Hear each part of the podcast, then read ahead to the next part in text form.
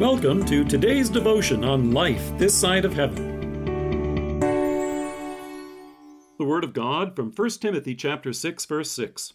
But godliness with contentment is great gain. Peanut butter and jam, macaroni and cheese, s'mores and campfires on a crisp October evening. Some things go together so well. I'm sure that you're probably thinking of some others right now. Here's two more you can add to your list from the Apostle Paul godliness and contentment.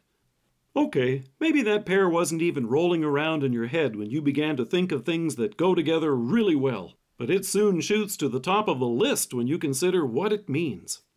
But what is godliness, and why does it pair so well with contentment? Godliness flows from faith. It's a life focused on God. Think of how your focus is drawn to the light when you're outside having a campfire. In Matthew, Jesus says, Let your light shine before men, that they may see your good deeds and praise your Father in heaven. And Peter tells us about it as well in his first letter. You are a chosen people, a royal priesthood, a holy nation, a people belonging to God, that you may declare the praises of him who called you out of darkness into his wonderful light. And we've got even more than a treat made of chocolate marshmallows and graham crackers to share. We get to share the love that Christ has given to us. There were those in Paul's day who looked at godliness as a means of gain, a way of obtaining wealth. They couldn't have misunderstood it more. That leads away from contentment, not to it. Today we see the same mistake all over again. Looking to Christ for wealth and prosperity means we're not really looking at Him at all. We're back at staring at ourselves and our own selfishness. That's the nature of sin. It curls us in on ourselves the way a leaf does when it shrivels up and dies. It leads to selfishness and discontent. A life focused on ourselves eventually leads to the dissatisfying discovery that nothing is ever enough. In the hit comedy show Third Rock from the Sun, two of the characters, Dick and Tommy, who are actually aliens visiting from another planet, are in a fast food restaurant, and they're eating a meal that comes with a prize. Dick holds up the prize and says to Tommy, You know what these are? They're Fuzzy Buddies. They're promotional giveaways. Then he points to the box and says, See, collect them all. The other character, Tommy, asks, Why?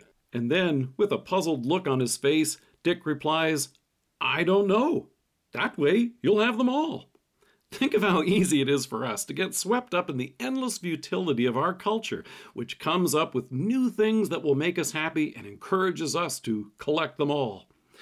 On the other hand, look at the joy and contentment that comes when our life is focused on God. In Psalm 34, David says, Delight yourself in the Lord, and he will give you the desires of your heart. Instead of looking to God and asking, What trinkets can you bring me? Faith delights in the real gifts that God has revealed.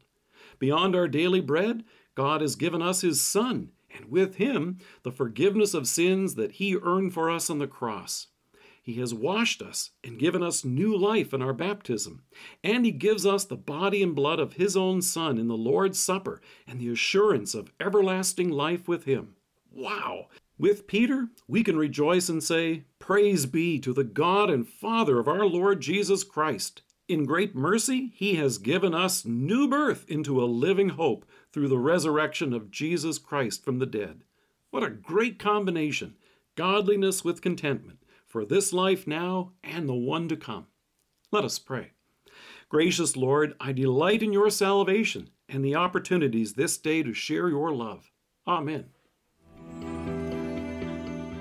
Thank you for joining us. If you're listening to us by podcast or on Alexa, we invite you to browse the resources that are available on our site at lifethissideofheaven.org.